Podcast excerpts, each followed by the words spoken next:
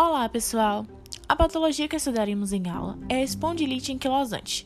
Ela é um tipo de artrite inflamatória crônica. Espondilite significa inflamação na coluna e anquilosante significa a fusão ou a solda de dois ossos em um.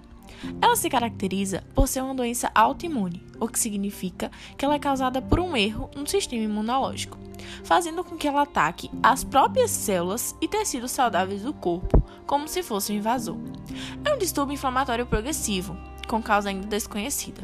Os especialistas apontam que é provavelmente causada por uma combinação de fatores genéticos e ambientais. Os primeiros sintomas da EA resultam da inflamação das articulações sacroiliacas entre o sacro e a pelve.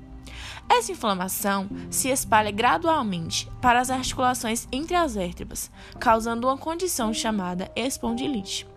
A espondilite anquilosante é o distúrbio inflamatório mais comum do esqueleto axial.